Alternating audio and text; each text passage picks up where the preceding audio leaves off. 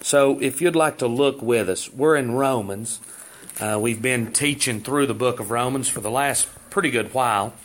And uh, we've got down to chapter 5. If you would like to turn and read along with us.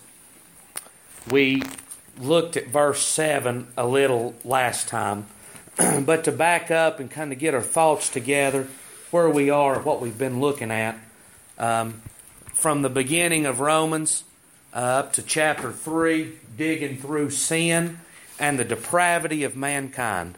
And you know, the truth is, uh, uh, I appreciate Clark's what he said this morning. But you know, people have a hard time swallowing it. It's a work of the Lord.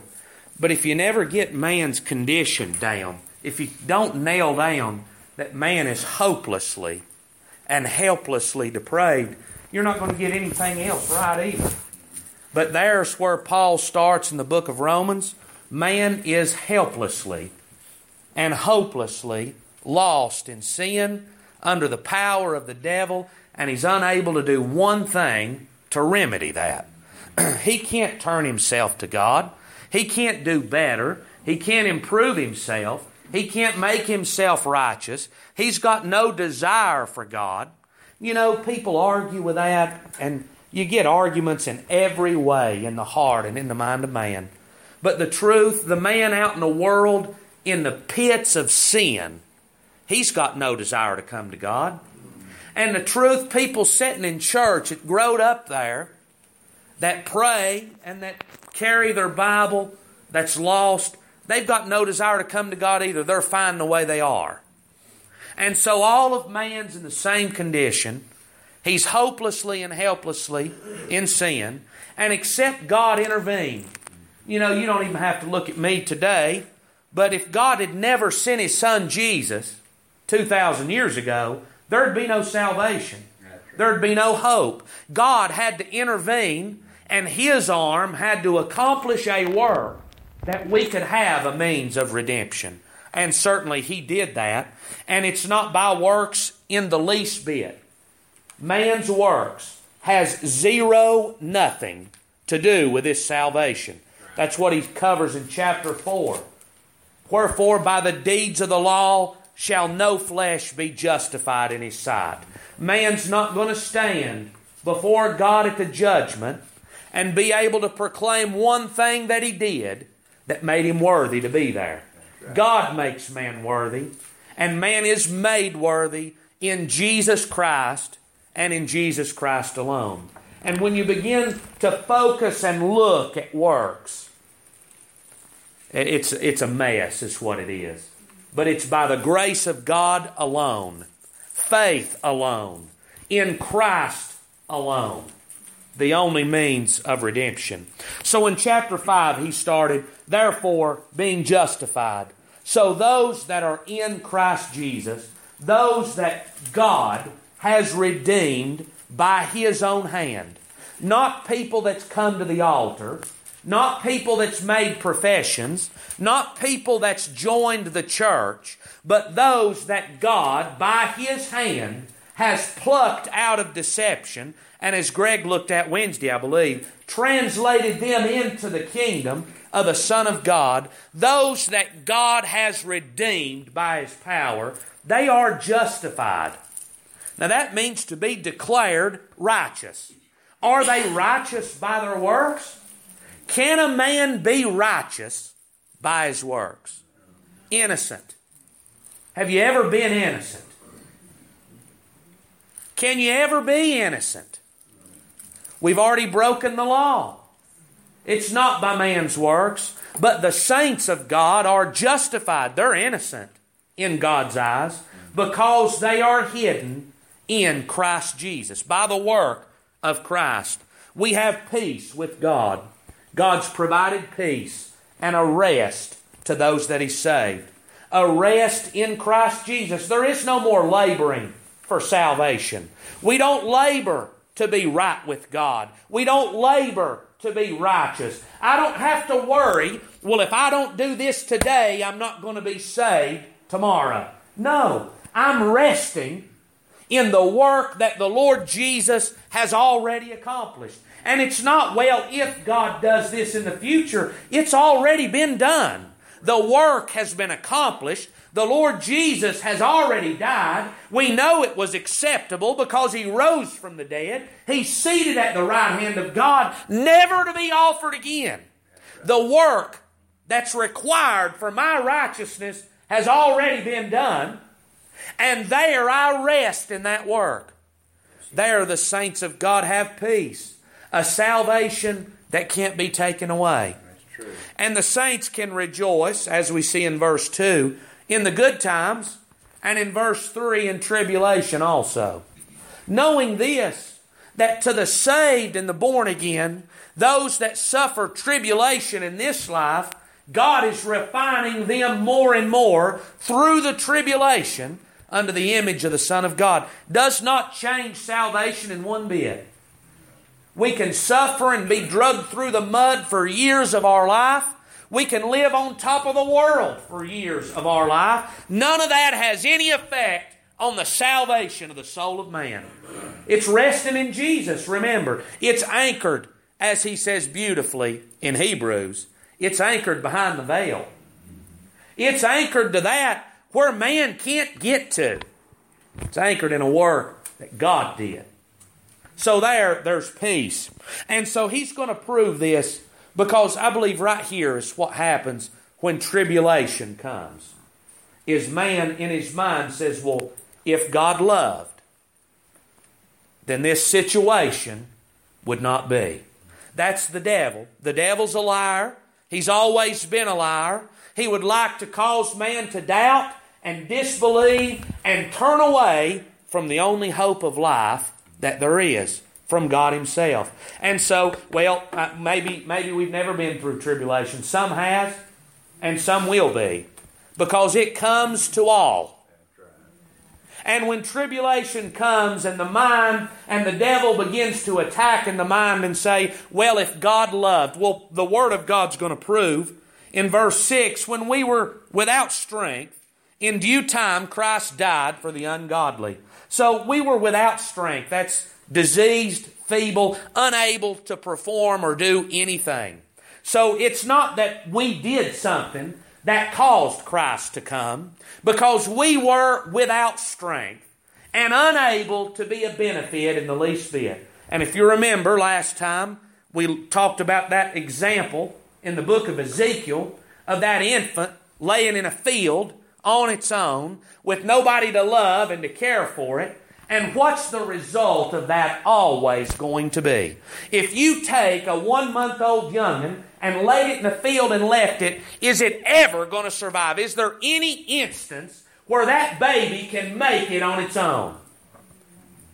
It's going to be death every single instance.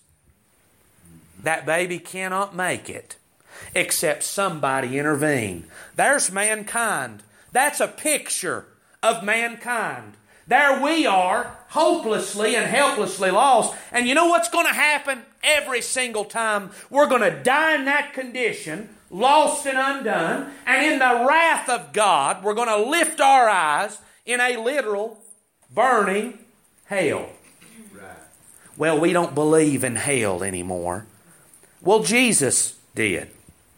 And Jesus taught about hell. I would say that's great motivation to come to Christ Jesus for redemption, to escape the wrath of God. And if there wasn't a wrath to escape, then why would God allow His Son to suffer? Think about what God put Christ Jesus through. It must be a terrible place that man's going for Christ to suffer like that to keep him out of there. But man is without strength. He's unable to do anything. And at that time, Christ died for the ungodly, not for the righteous, not for the churchgoer, not for the moral people, not for the good ones, not for the ones that pray, not for the ones that believe the Bible, but Christ died for the ungodly. And you want to get it down. And if the Holy Ghost ever brings it to you, I don't care how good you've been. When God convinces a man, he'll be ungodly. In his own eyes, he's going to see himself as ungodly.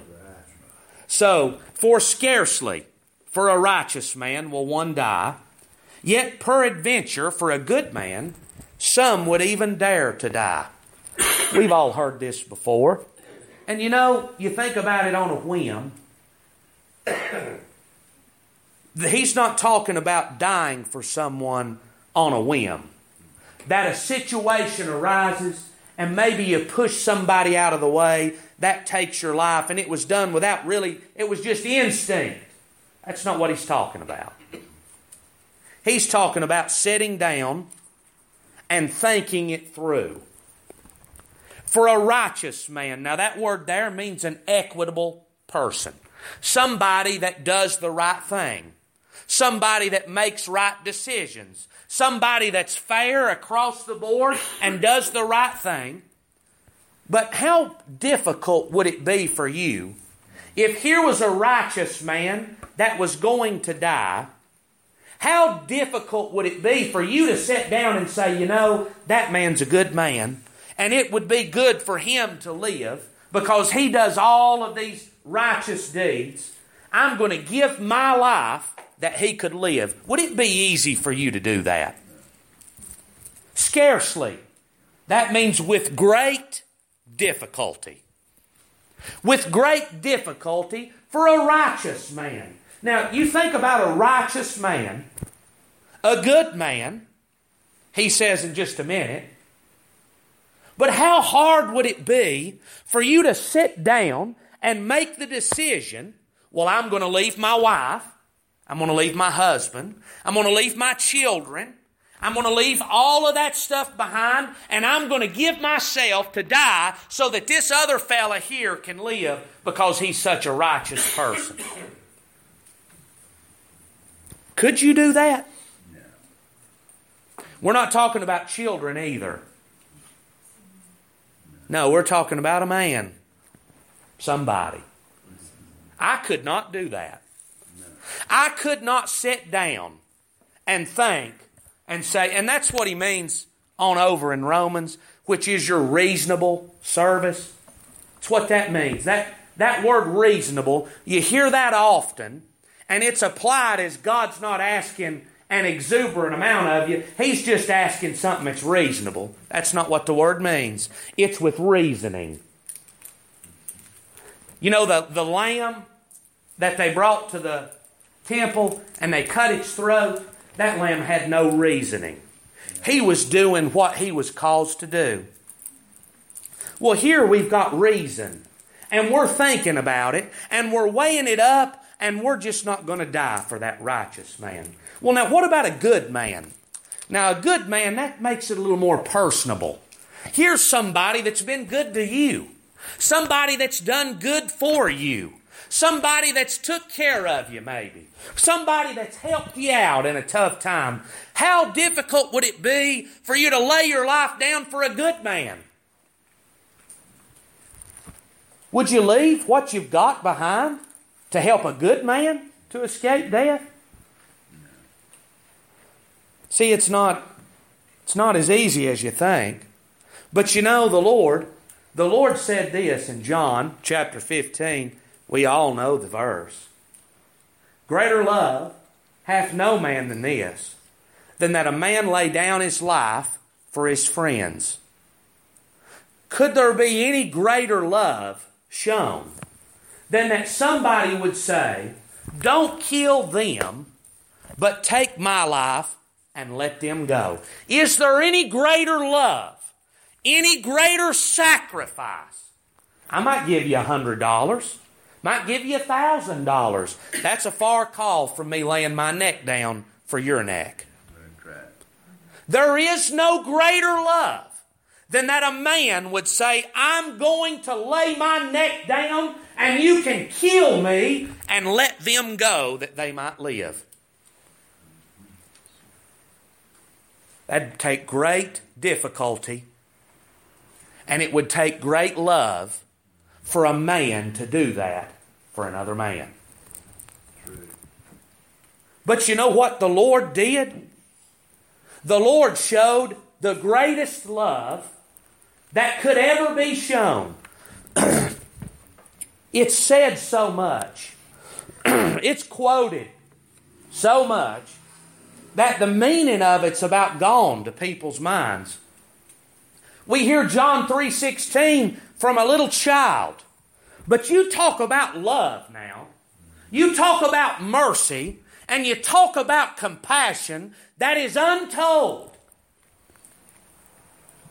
It would take great difficulty for you to lay your life down for a good man. And yet, but God commendeth to exhibit, put on display. God's, God's already proven His love. God, if you love me, then do this for me. God, if you love me, would you work this for God don't need to show that he loves me. He's already put his love on display. It's been on exhibit. You know that's what they have at the museum. You go to the museum to look at the exhibits, what they have put on display for you to see. Well, you know God put his love for man on display for the whole world to see. You know what his love was? While we were yet sinners, Christ died for us. Now, here, the ungodly is what's said in verse 6. And in verse 8, it's sinners, transgressors, and lawbreakers. You know who the Lord died for? Not good men, not people that had benefited Him in any way, and not righteous men, not people that always done the right thing. If that was the case, then as the disciples said, who then could be saved? No, he didn't die for those, those that it would take great difficulty for us to die for. But boy, that man out in the filth of the world, you sure ain't going to die for him. But you know, the Lord Jesus, while we were sinners, not while we were seeking him, not while we were serving Him, not while we were being obedient to Him, not while we were praying and begging God for help, but when we were sinners and willfully transgressing His law and satisfied to live in sin, satisfied to rebel against His commandments, when somebody said, Well, God said this, you said, I don't care what God said, I'm not going to do that. I don't believe that. I don't care what the Bible says. I don't care what God says. I want to get away from that. That's the condition mankind was in. Mankind was hateful towards God, despised Him, despised His righteousness, and loved sin. Those are the sinners. And it was for that crowd that the Son of God died for. If you love them that love you, what thank have you? That's what the Lord said. But what about loving them that despise you? You know, the Lord Jesus loved them that despised him. And you were, or you are, one of them. How do you know that God loves me? Because he displayed it in the greatest display of love that ever has over the history of this world. There's been no greater display of love than the display that Christ Jesus had. Well, they forced him to do that. I beg your pardon. The Lord Jesus said, I could call at any moment and at any time. I can call 12 legions of angels and lay waste to this place.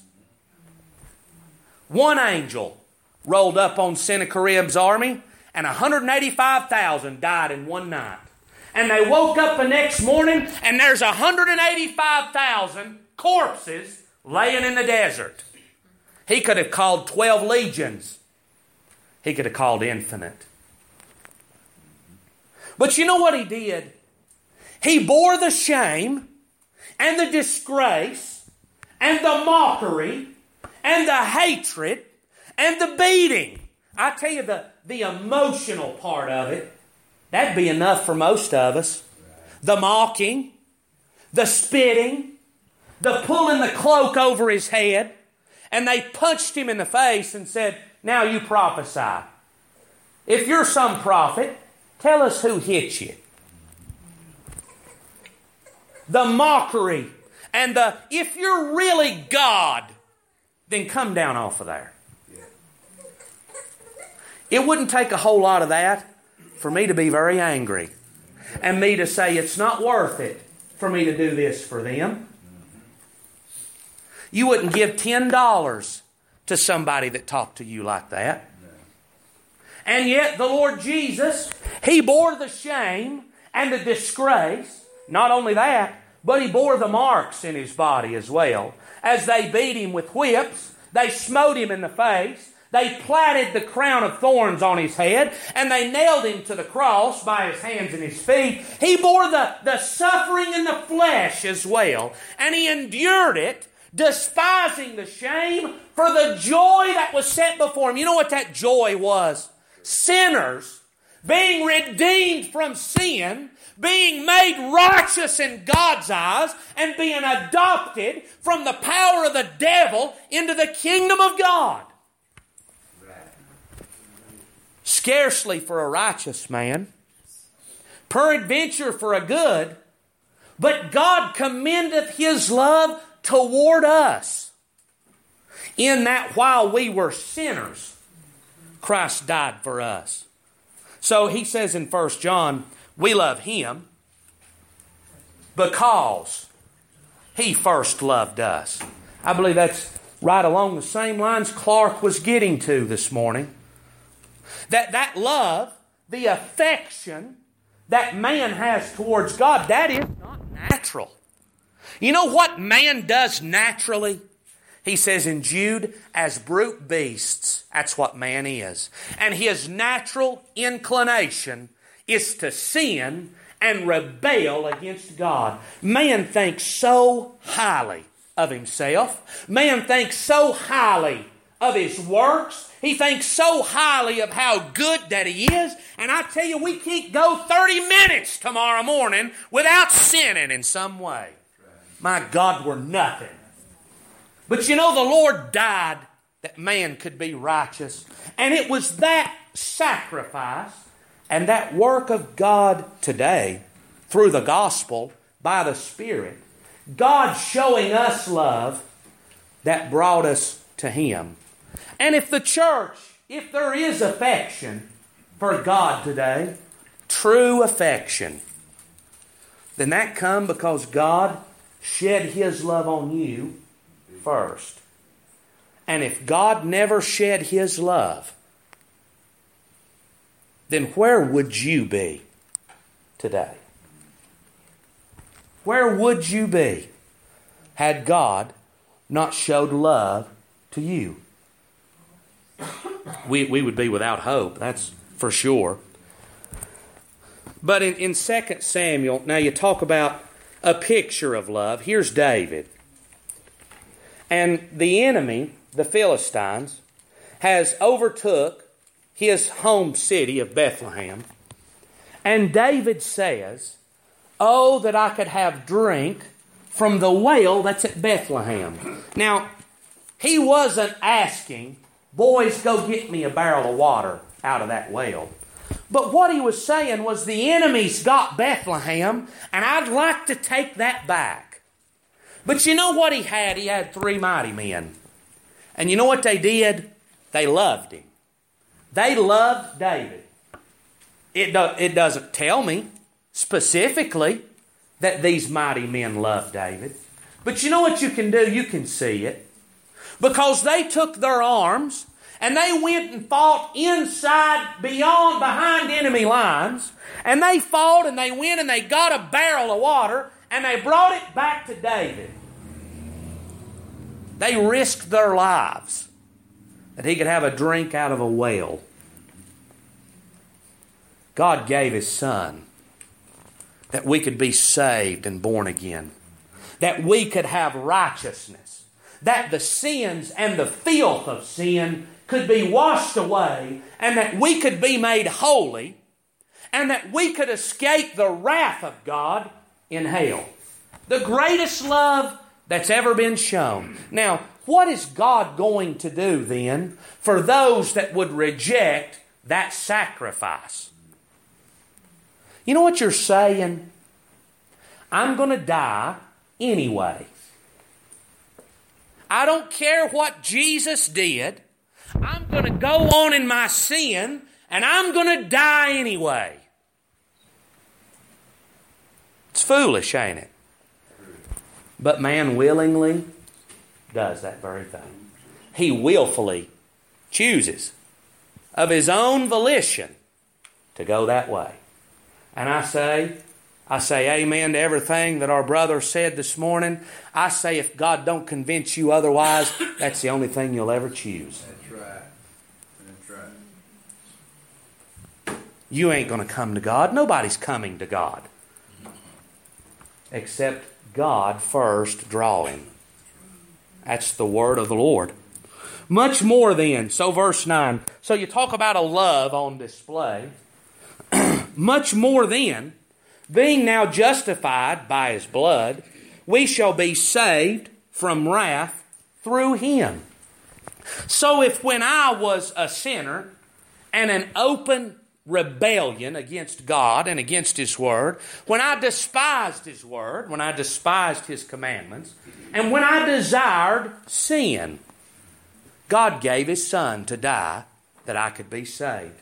So much more now, now that God has plucked you out of darkness, placed you in the kingdom of His dear Son, He Paul uses the word in lots of places, adoption. You know what adoption is? There's a great definition of adoption. And it's me choosing someone that is not mine to be mine. That's what adoption is. You know what God did? God chose to pluck out of sin His church and to set them in His kingdom. And no longer are they children of the devil. No longer is their heart's desire to sin and rebel against God, but now they are children of God, being adopted in by the choice of God Himself. You ever seen a child choose their parents? That just ain't the way it works, is it? Whether it's natural birth or adoption, the children aren't choosing. Yeah. And here's man thinking he's going to choose God. Silly. Silly thinking. But God, by choice, saved, justified, made righteous those that He's plucked out of darkness. And if while we were sinners and hateful and odious to Him, He would give His Son, then what about now that we're saved? He says in a couple, let's look at a couple places. In Ephesians chapter 1, I mean, you talk about a secure salvation. The church don't have to worry about dying and going to hell. And by the church, I don't mean those on the roll. I mean them that God saved. Them that God has plucked from darkness and set in the kingdom of His dear Son, and they are led by the Spirit of God. They don't have to worry that if they die tonight, they're going to go to hell. Now, if you're going to trust in works, and if you sin real bad today, now, ain't that silly sounding? If you sin real bad today, you might have to be worried about where I stand with God. That's not the way it is. This is what he says in Ephesians chapter 1 verse 4, according as he hath chosen us in him before the foundation of the world. He chose us in Christ Jesus before the foundation of the world. I don't know how it could be any more plain. And yet, man argues with that. Well, I chose God. And I chose him when I wanted to choose him. That is not Bible. But God chose from before the foundation of the world that we should be holy and without blame before him in love, having predestinated us under the adoption of children by Jesus Christ to himself. And now, now people there, People there say, well, you think he predestinates people to hell? He don't have to. Remember where man's going? If God don't intervene, where's man going? God don't have to predestine man to hell. He's going there, and he's going there happily on his own. Man's own choice and man's own will leads him to hell. No, God's plucking people out of that, out of destruction, and out of judgment, and out of wrath into the kingdom of God, having predestinated us under the adoption of children by Jesus Christ to himself, according to the good pleasure of his will, not to my will, not that I willed it to be, not that I wanted it bad enough and made God do, but this was according to his will and his pleasure, to the praise of the glory of his grace, wherein he hath made us accepted in the beloved. The church is accepted in Christ Jesus and in his work in whom we have redemption through his blood, the forgiveness of sins according to the riches of his grace.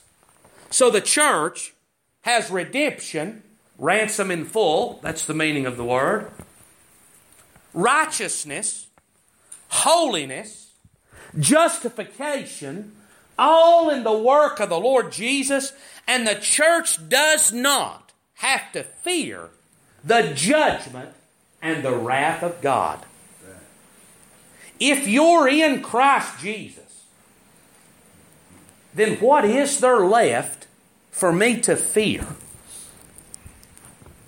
What I need to be feared of is whether I'm in Christ Jesus or not.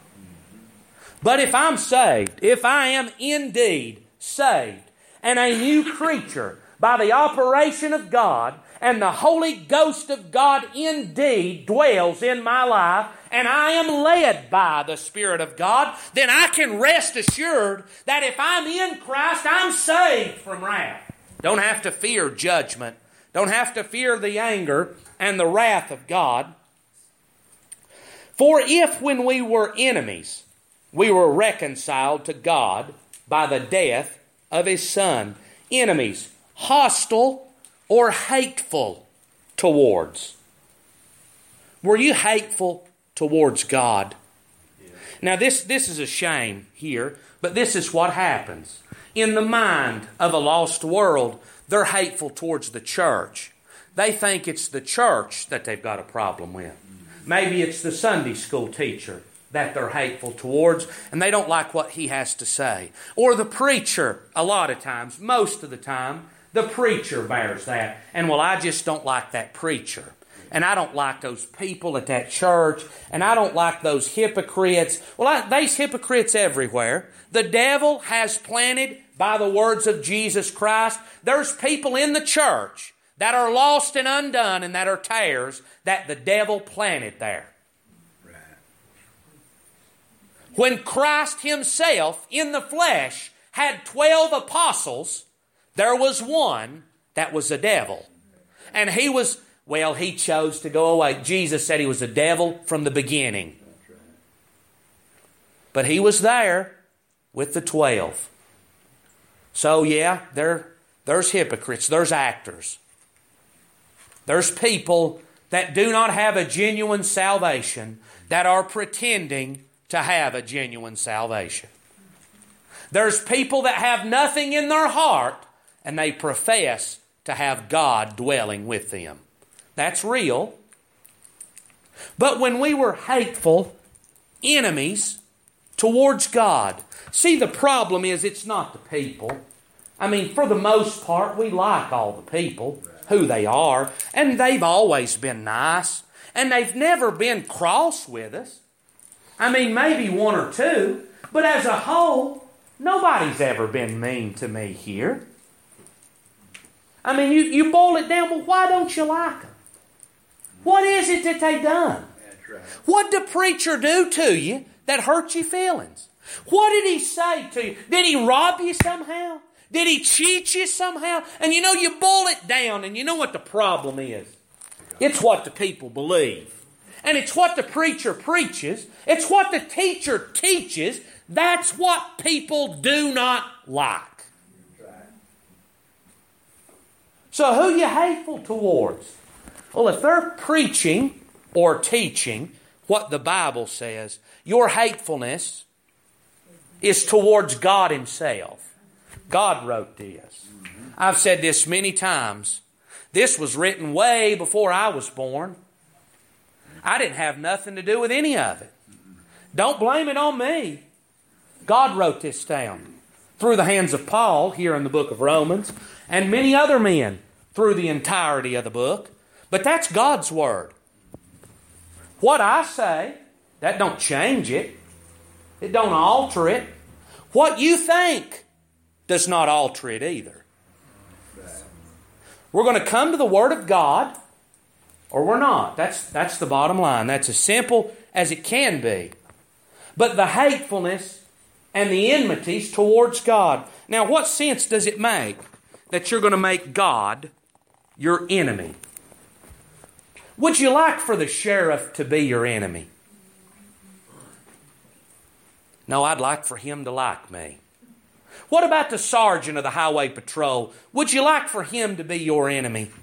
There's a lieutenant in Asheville. You want him to be out to get you and say, listen, boys, here's a tag number, and this is what they drive. You keep your eyes open, and anytime you see them, you pull them over and make sure. Would you like that to happen? What about the boss at work? Would you like for them to be your enemy? No, all of those people, they've got some authority over us. We want them to like us. Well, what about God? Now, the God that Paul, speaking to them at Mars Hill, he says, Listen, men and brethren, this God is not an idol sitting in one of your shrines, but this is the God that by his word all things are created and consist. All of you men and women have life in your natural body today because God has saw fit for you to be alive this day. You have an ability to think and reason today because God saw fit for you to have a mind to think with today. God has saw fit and kept you through dangers that you've not even been aware of. He's kept you alive to this day. And this God has set the bounds of our habitation. Here's your news flash. Coronavirus does not set the bounds of man's habitation. God set them beforehand. Paul said to the people at Mars Hill, they were a people still alive. And he said, Listen, brethren, God set the bounds of man's habitation, and he's not going to go over that day. God has already determined when I'm going to die. Whew. Don't push back on that. Are not the hairs of my head numbered? They are. It's the truth. That's the God that Paul's speaking about. Would you like for that God? Not only that has power to destroy the body, but he has power after the body is destroyed to cast body and soul into hell. That's not the enemy that we'd want to make. But boy, that Word of God, that makes me angry. And that junk, that is the most ignorant junk that I've ever had to sit through in my life. And that man is the biggest dipstick that I've ever had to listen to talk for any length of time. And if I am blessed enough, I'll never be back to hear that foolishness again. You may never be back. And I may never be back either. Because thou fool, this night your soul could be required of you. God could call for man today. So if when we were yet enemies, we were reconciled to God. It was when I was an enemy and hateful and odious to Him that God gave His Son. And you know, you can spit on the Son of God today and you can spit on the Word. But know this God did give him that you could have righteousness. Right. God gave him for the whole world. And when man rejects that, he's rejecting the means that God provided for man to be saved. But if when we were enemies, God reconciled us to him, God didn't wait on me to say I'm sorry. God didn't wait on me to move to an altar. God didn't wait on me to decide I needed to do better. God convinced me of that. God reconciled me to Him when I was His sworn enemy. And if God would do that then, much more, would it not be in greater quantity, and not just greater, but much greater? We're talking multiplication and exponential. You multiply times two, that's one thing. But you raise it to the third or the fourth power, that's much greater. Exponential increase. So if God gave His Son and reconciled me to Himself when I was His enemy, how much more, being reconciled, we shall be saved by His life? If then we were enemies, God performed this work for us. Now that we are saved, how much more can we trust in God to show us His love and His goodness unto us as we live through this life? And when we die, a surety of a home in heaven. He gave His Son when we were enemies, so that now that we're saved, we have hope that is absolutely sure certain, and steadfast. Ephesians chapter 2, verse 11. Wherefore remember that ye being in time past Gentiles in the flesh, who are called uncircumcision by that which is called the circumcision in the flesh, made by hands, that at that time you were without Christ, being aliens from the commonwealth of Israel, and strangers from the covenants of promise, having no hope, and without God in the world. Now, there we are. That's where we are in Romans. We're there again in Ephesians. If you want to go back to the first verse of this same chapter, you'll see that we're dead in trespasses and sins. So there was man. But now in Christ Jesus, now something happened. There's man in sin, without hope and without God, an alien, but something happened. Well, I've come to the altar. If you're really saved, I believe we can think just for a minute and we can figure out that that's not what changed. You coming to the altar was not the beginning of your salvation. But before we come, God was already quickening and already working. Here's what changed. But now in Christ Jesus, ye who were sometimes far off are made nigh by the blood of Christ. We would have never came to God had God not came to us. We would have never uh, repented before God had God not convinced us. We would have never desired God had God not desired us. But now, those that are separated are made nigh by the blood of Christ. For he is our peace, who hath made both one, and hath broken down the middle wall of partition between us, having abolished in his flesh the enmity, even the law of commandments contained in ordinances, for to make in himself of twain one new man, so making peace, and that he might reconcile both unto God in one body by the cross, having slain the enmity thereby. So the enmity that I had with God and the law breaking, where I had broken the law, all of that was taken care of by the suffering of the Lord Jesus. And you know, the Lord doesn't say, Now look, I've done this. Now, Joseph, you're going to have to suffer if you're going to enter in. He don't expect nothing out of me. He's not asking me to make a down payment. He's not asking me to put forward some money. He's not saying give me a show of good faith. But God's reconciling people as their enemies based solely on what God done at the cross of Calvary in Christ Jesus. Now, if God brought us out of this place of rebellion and set us now as children of God in His family, eating at His table, I've said this before, it still feels wrong to say this, but it's the Bible. I'm a joint heir with Jesus Christ. That's a co heir, an equal inheritance. Now, if God's made us that, then can we not rest and have no fear, knowing that if while we were enemies, God brought us out of there, can you not trust God that He's going to bring us through everything else that we would face in this life?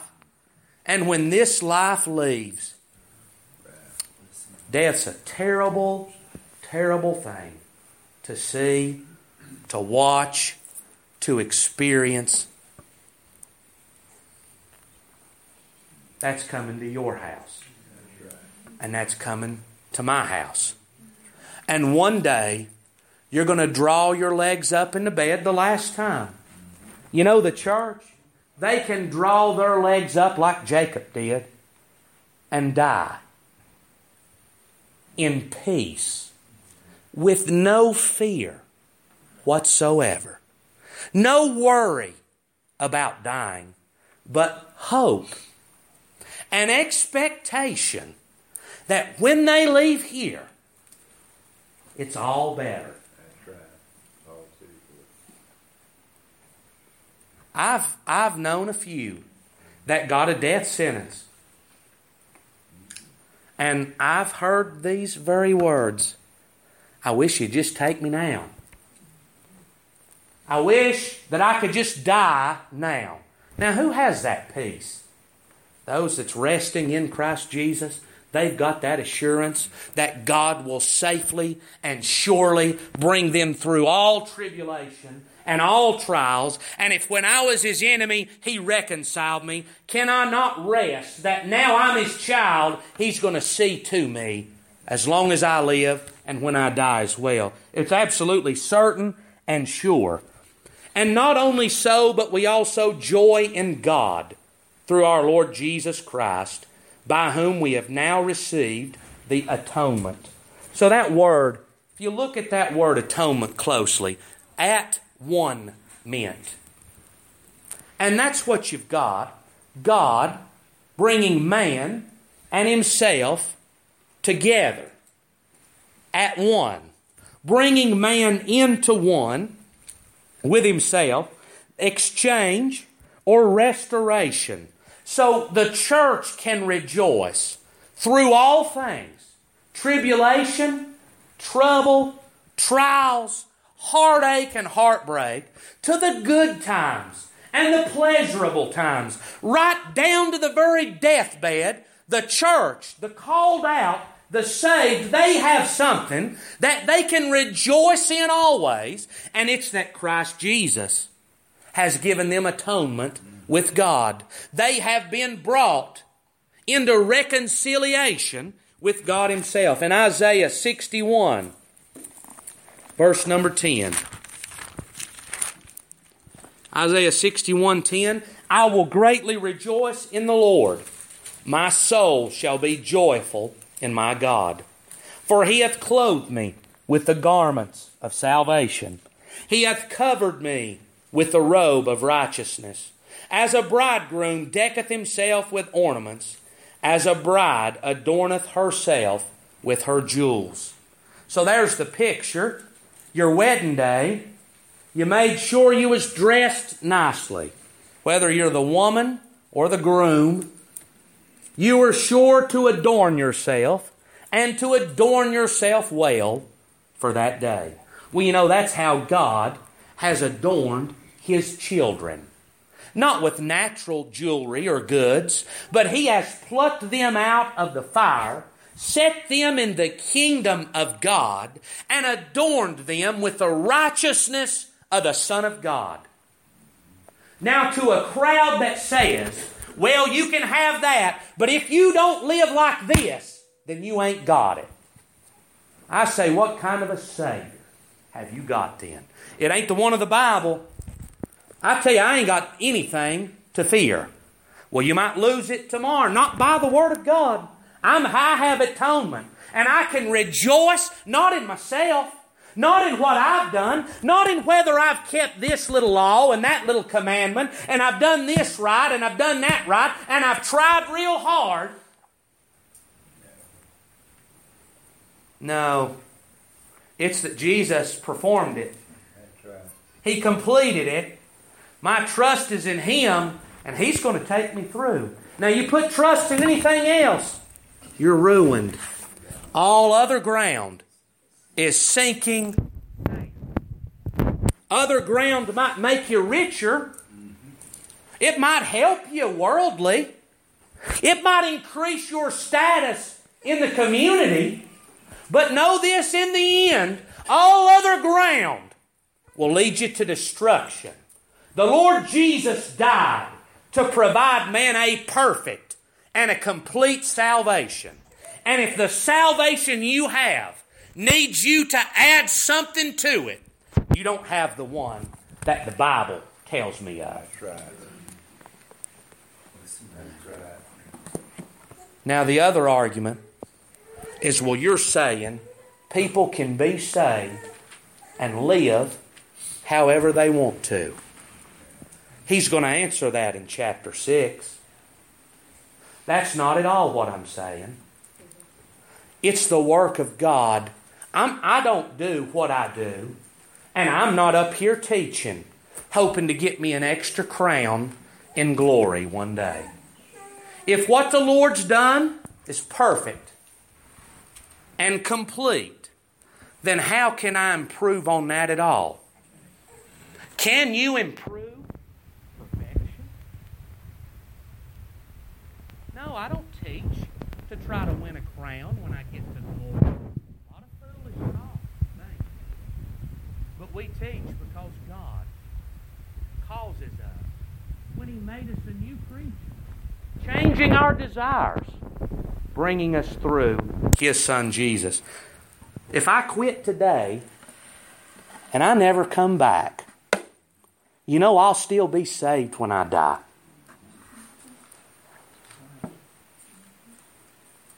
You believe that? I don't believe you knew that. I was going to say that. But if I did, I'd be saved when I died. That's how sure my salvation is. But you know, Jeremiah couldn't quit. He said, I've, I've had enough of this. But there was a fire shut up in his bones, and Jeremiah could not quit. But boy, people today can say, I'm mad, and I quit. I'd hate to stand before God with a salvation that I can quit on. There's no retirement to this. There's not. That's all that's on our heart. Anything you'd like to say? Thank you for your attention. Pray for us.